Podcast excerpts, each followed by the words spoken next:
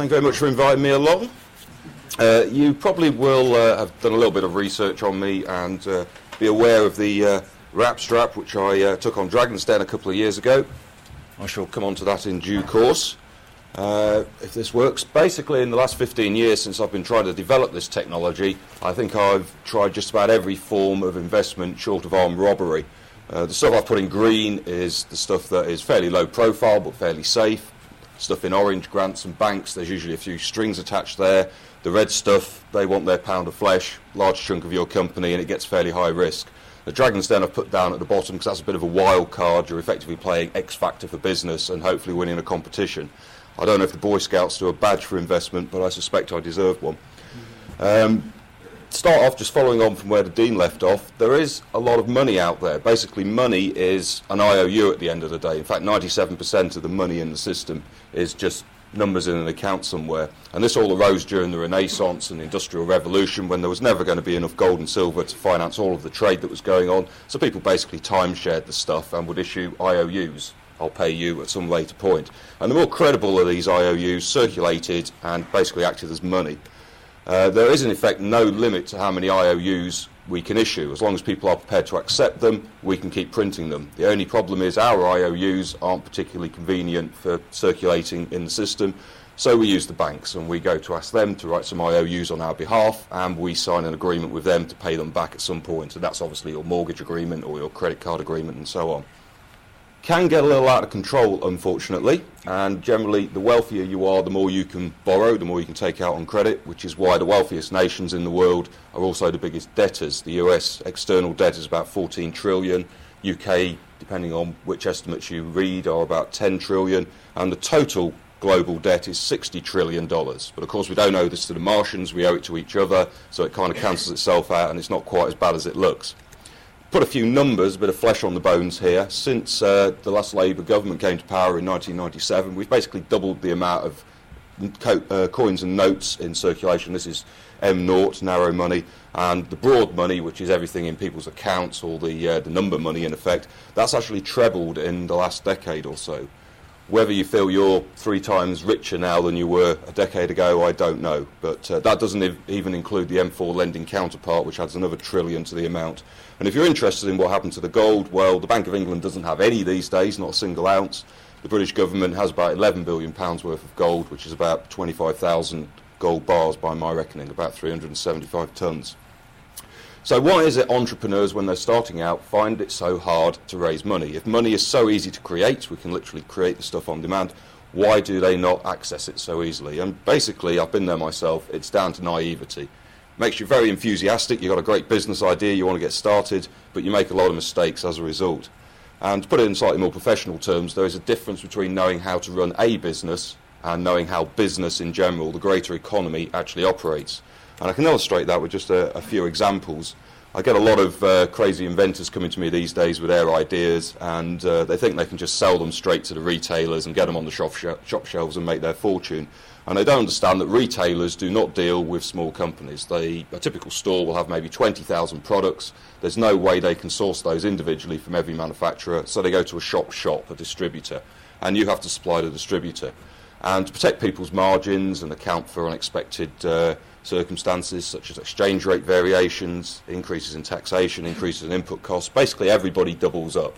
So they're making a 50% profit margin. And this means something that a manufacturer produces for a pound, you'll pay two pound for it, you'll sell that for four pounds as a distributor. By the time it's gone through the channel, you're looking at about 15 quid, 16 quid to the end customer. So if you can't make your product for one tenth of what you can sell it for, you're not going to incentivize the channel, you're not going to get it to market. And an awful lot of inventions fall flat at that stage because there's simply not enough profit margin in it to make it work. And that leads on to the funding side of things because there is a woeful ignorance about how venture capital works. If you've got a lot of cash to invest, in the good times at least, you can put it away in a high interest bank account and make maybe 5 to 8% per annum. If you put it in a good property portfolio, you can perhaps double that. Getting into stocks and shares a little bit riskier, but you can make 15 to 20%.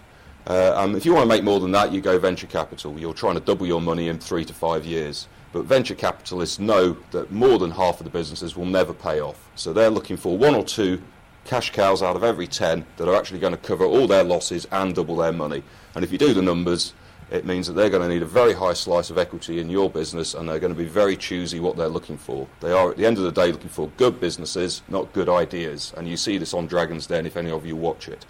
Uh, there is, in fact, no shortage of ideas out there. The UK Patent Office has millions of inventions that have expired. Anybody can delve into that archive, choose any idea they like the look of, set it up as a business, perfectly legal, totally free. So people coming up with great ideas, doesn't always get you where you want to go. You've got to have a good business behind it.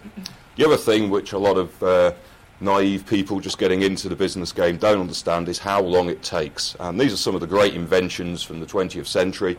And the stuff to the right of the origin, the yellow, uh, purple stuff, that's basically where they've got the concept and they're developing a business. And where it gets orange is where they've actually got a product to sell. Generally, it takes about seven years on average to get from having that idea to having a product you can sell, and then it might be another few years before you're actually making a profit. The only one I found which has gone from idea to business to profit very quickly is Whiteout, which was basically a form of Tipp-Ex but used on photostat papers, the old Xerox copiers. But generally it takes about seven years. So you can see why investors are very choosy about what they're going to get involved in because they know they're in for a long haul. And at the end of last year, I was speaking to the chairman of Nesta, and he basically confirmed that from his investment point of view, from when they put the money in to when they get the money out, it currently averages eight years. So setting up any new venture is quite a long process. And this leads on to the familiar product life cycles, which I'm sure most of you are aware of. That development and introduction phase, you're not making any money, it's costing you money.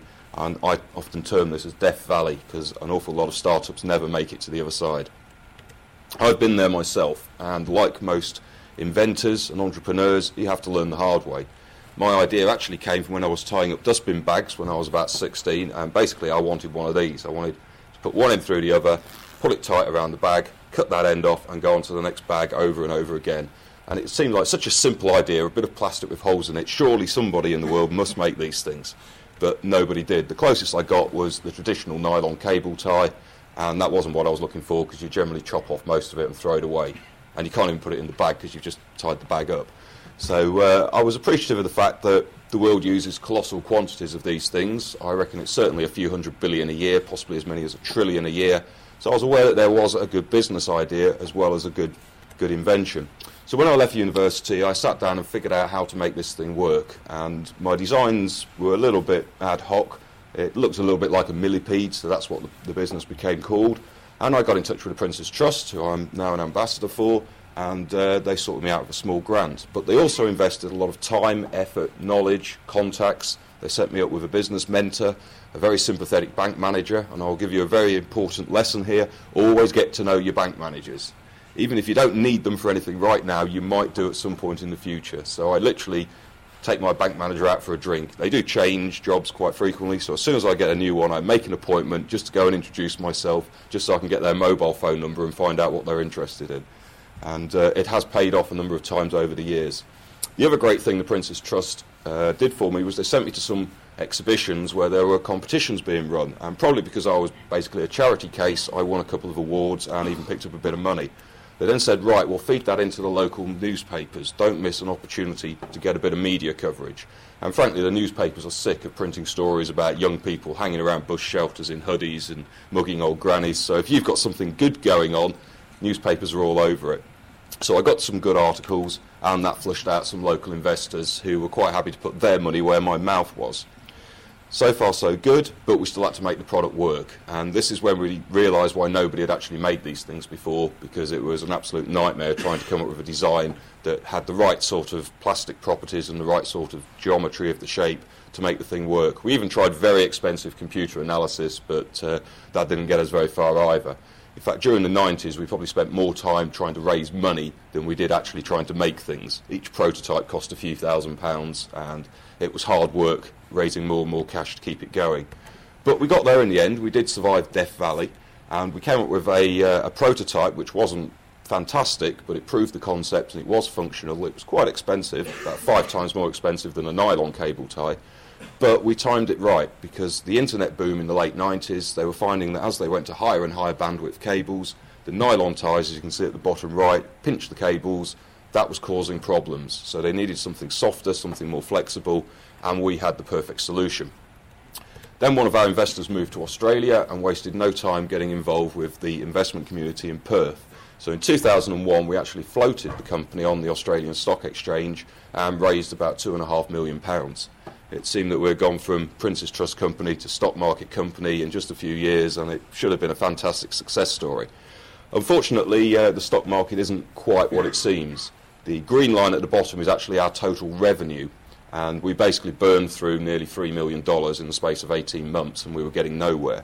Uh, we did actually go back to the market, do another rights issue, and raised a little bit more cash, which kept the company going. But uh, I could see the writing on the wall at this point in time because we simply weren't delivering what the market was asking for. Then something very strange happened. Just as we were running out of money, the share price shot up and valued the company at $24 million. So on paper, I suddenly became a millionaire.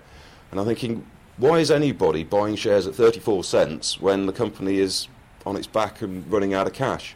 And I don't know if you know anything about floating stock market companies, but when you do your initial public offering, you can't then sell your shares the very next morning when the market's open. You have to keep them for a couple of years. They're escrowed, and then only at the end of that escrow period can you get your shares out and sell them. And coincidentally, our escrow period ended in September 2003, just as the share price shot up. Anyway, they, they got away with this, nothing happened, they raised the cash, but they also had to cut back on their expenditure to keep the business operational. And basically, by April 2004, everybody who was in the UK who had worked to get this thing where it was, we all got kicked out.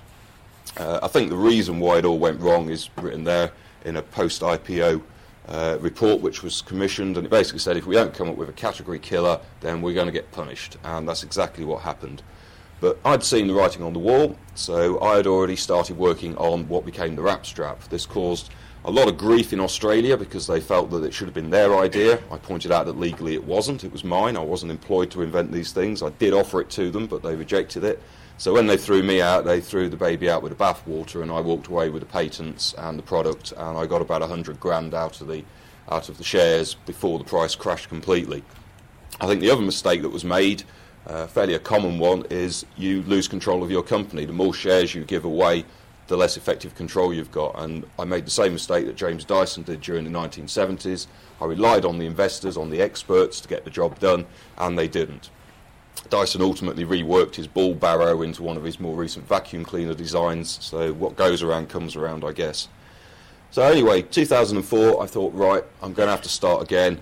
Uh, I've been thoroughly beaten by these guys in Australia what am I going to do? And I took a leaf out of Benjamin Franklin's book, and he was always one for coming up with great comments. Basically, if you empty your wallet into your head, you can't be mugged. Knowledge is power. So I figured, okay, I'm going to get wise. And the way to do that is time management. And I often use this slide, especially when I'm talking to school kids, because they're big fans of soap operas. And if you look at the numbers, about a fifth of the population in this country wastes a whole working day every week just watching the top three soap operas. If you add that up, that's 5 billion hours a year, and even at minimum wage, that's 30 billion pounds. And of course, these are the self same Muppets who then complain about the tax rises and, and the welfare cuts and everything. So I think, uh, you know, I'm not suggesting people work around the clock, but I think time management is something that we're not very good at in this country. And certainly, I don't know anything about what's going on down Coronation Street. Wall Street, I might be able to tell you a little about, but I don't believe in living in Mickey Mouse worlds. So instead, I read everything I could get my hands on.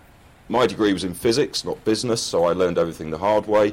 Uh, I think some of you guys are probably a little bit ahead of where I were at your age, but uh, I put myself on a crash course of anything that I thought would be useful uh, to getting this business up and running properly. So I read everything I could find on sales, marketing, business stuff.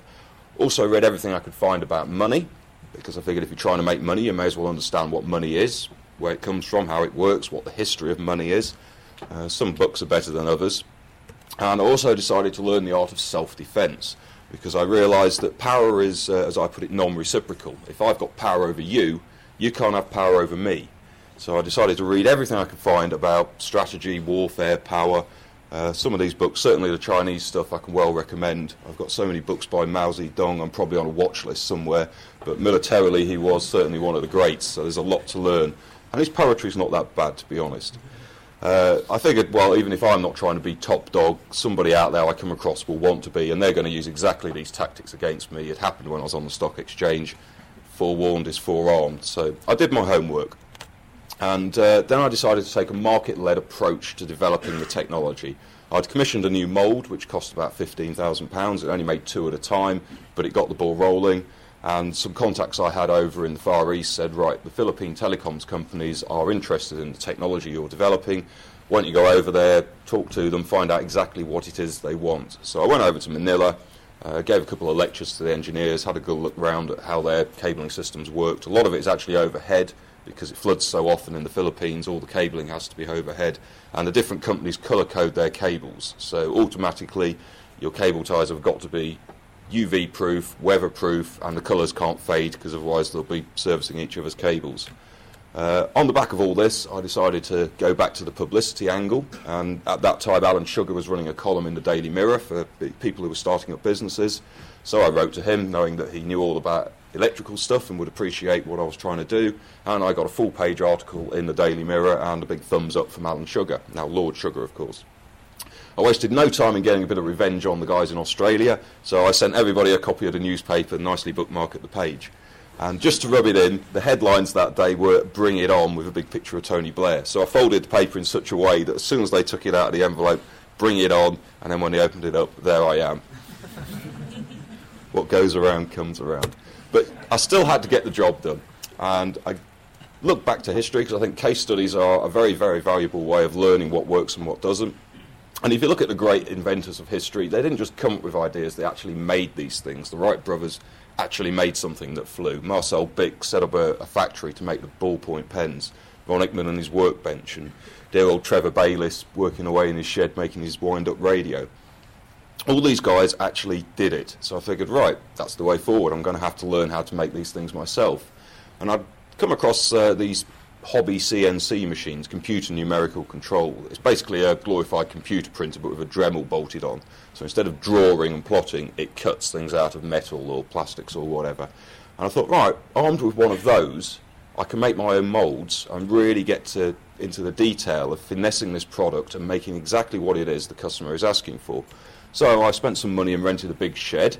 Um, bought a second-hand injection moulding machine off eBay, which I had no idea how to use at all, but uh, I figured how hard can it be? So I brought the mould that I'd had commissioned down to my workshop, learned how to do it, put together a, a cheap CNC machine, which cost me about 800 quid overall, and then set about learning how to make my own moulds.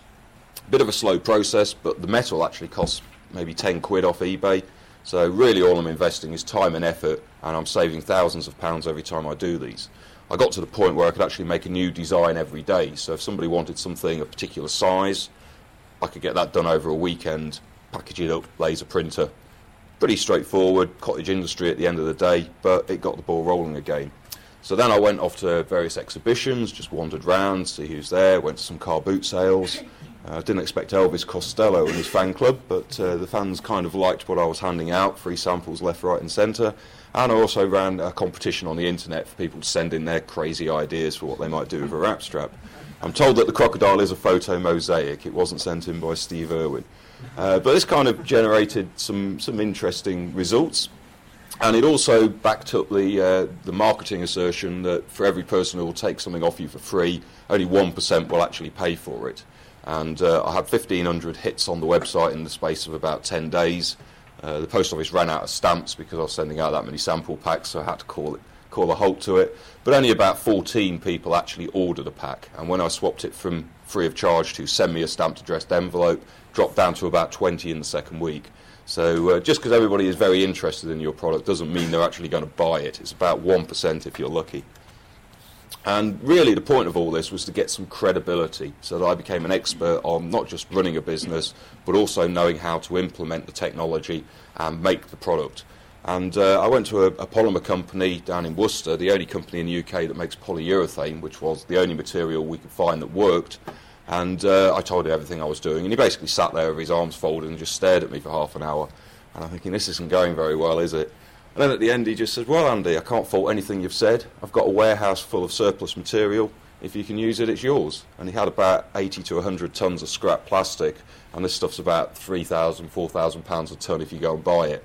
So that was quite useful. And now this guy actually makes materials to spec for me, and you probably wouldn't get that from the big boys, the Dows and the DuPonts and so on. And also at an exhibition, I met a company called Maxell Moulding Services, and they had the smallest shelf stand you can have at an exhibition, so I didn't think much about it at the time. Uh, I mean, we got two motor mechanics up the road from me, and uh, they're, they're, the Bentley brothers. So, of course, their workshop is called Bentley Motors. It's not the Bentley Motors, but. And I thought the same about Maxell. Who are these guys? Uh, and it was only later on that I realised it was actually a subdivision of Hitachi Maxell, and they were quite keen on getting involved in making the Rapstrap for me. That covered the manufacturing side, but it didn't cover getting it to market. I still needed to run a business, I needed to raise a bit more cash. So I was talking to business angels who uh, were very, very keen on the product because obviously by this stage I had some very high profile backing, certainly with having Maxell on board. Uh, and uh, I was also calling in favours from friends, family, and fools, and my bank manager, just to keep the thing ticking over. Uh, and then something unpredictable happened as usual, and uh, a guy went on Dragon's Den with a little plastic electrical box, a chap called Peter Moule. You just put your wires in, and it, he uses them in exhibitions. He does exhibition wiring, and uh, he got what was the biggest deal on Dragon's Den, 20 million pound headlines and all this. And of course, I got all the flack. Everyone's saying, well, your idea is better than his. Why don't you go on Dragon's Den? And I'd never even watched the programme, had no real interest in going on. But in the end, I filled the forms in just to shut everybody up down the pub so I could have a quiet pint. And six weeks later, there I was filming it. I obviously got the timing absolutely right. Uh, the BBC called me in for audition within about 10 days, and a fortnight after that, they said, Great, they want you for filming.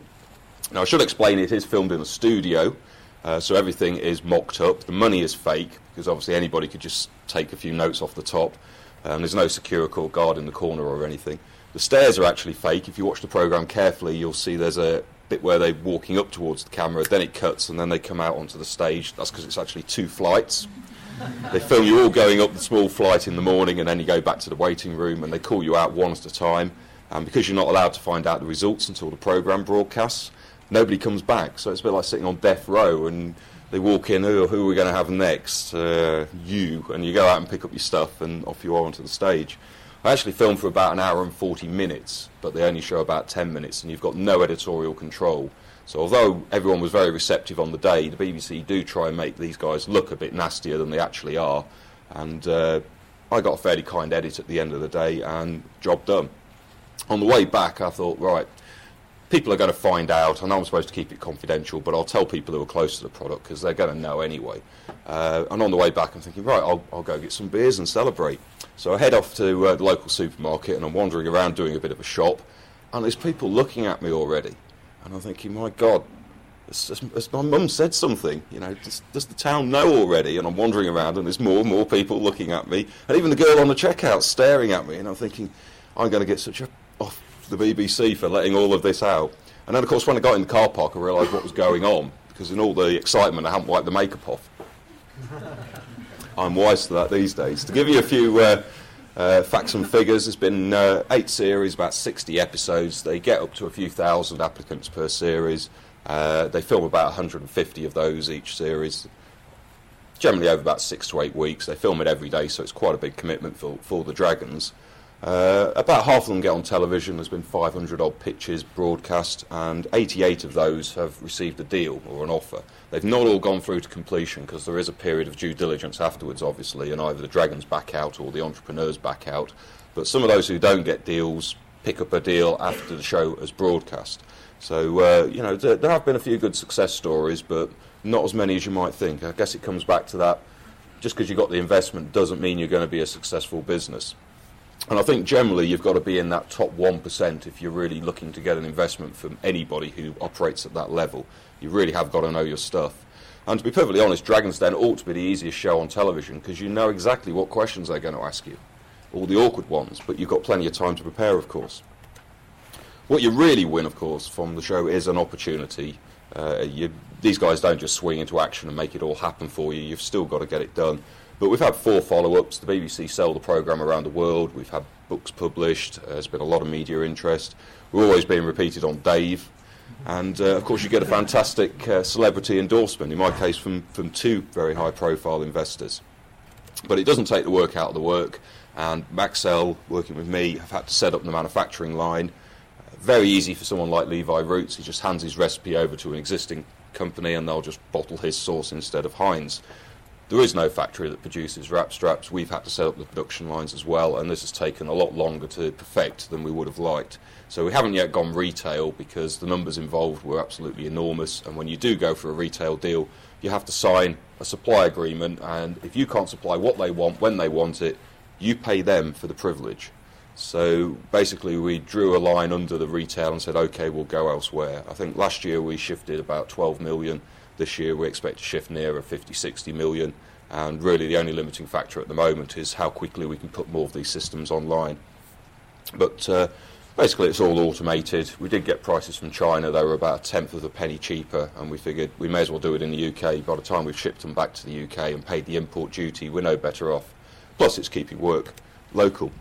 Since then, uh, I've produced a few other versions, again following this market led approach, which I'm very, very uh, in favour of. We've produced heavy duty ones, the really big ones are about two foot long. We did those for the National Grid. We've done some screw mount ones for people who work in the, the pub trade, tying up the pipes in the cellars. We've done fire retardant ones, low temperature ones. We managed to get a grant to develop a biocompostable material to make these things out of. That's really pushing the polymer limits because there are no materials out there that are biocompostable that are anywhere close to what we're looking for. So again, we're having to literally design these things from the molecular level up. I think uh, we're probably running out of time, so uh, end with a few conclusions here. Credibility, I think, is the watchword for what I've been saying. We often hear about the credit crisis. Is it really a credit crisis or is it really a credibility crisis? Everybody knows that fear and greed drive the markets. I think at the moment we're in this fear stage. Uh, but the more credible you become, the more likely it is that people are going to invest in you. So I think you've got to use your time wisely, constantly push your personal best, take a leaf out of the Olympic athlete's book Today I'm good, tomorrow I want to be even better. Uh, and of course, you've got to have a good business. Don't just chase after your, your personal idea. This is a, a, big mistake that a lot of inventors certainly make. It's their baby, their brainchild. They want to see their dreams a reality. They're quite happy to have other people get involved with their dreams and help them come to fruition, but they're not so keen on getting involved in somebody else's project. And I think if you are just starting out, that is a very good way of learning what goes on because it's it's almost like an apprenticeship. If you get involved with another venture, the risk to you is a lot less. And I always say if you've got a good idea today, you'll have a good idea in six months' time. And if it's not, well, it's not a good idea in the first place. And when you think about it, patents last for 20 years, so it needs to be a good idea in 20 years' time as well, otherwise it's not worth patenting. So don't be too emotional, don't get too precious about your, your particular baby. Have a look for what makes a good business. And final thing I would say is don't get too concerned about the money because there are always cheaper ways of doing it. As Adam Smith pointed out 200 odd years ago, money isn't true revenue, it's just the facilitator of trade. It's what you actually produce and can take to market and trade. That's the real goal, that's the real wealth. And money just sort of lubricates the wheels of industry. And if you can demonstrate that you know how to turn those wheels, then investors will provide that grease. They will listen to you and they may even sit quietly and listen to you for 40 minutes. So uh, thank you very much for doing so.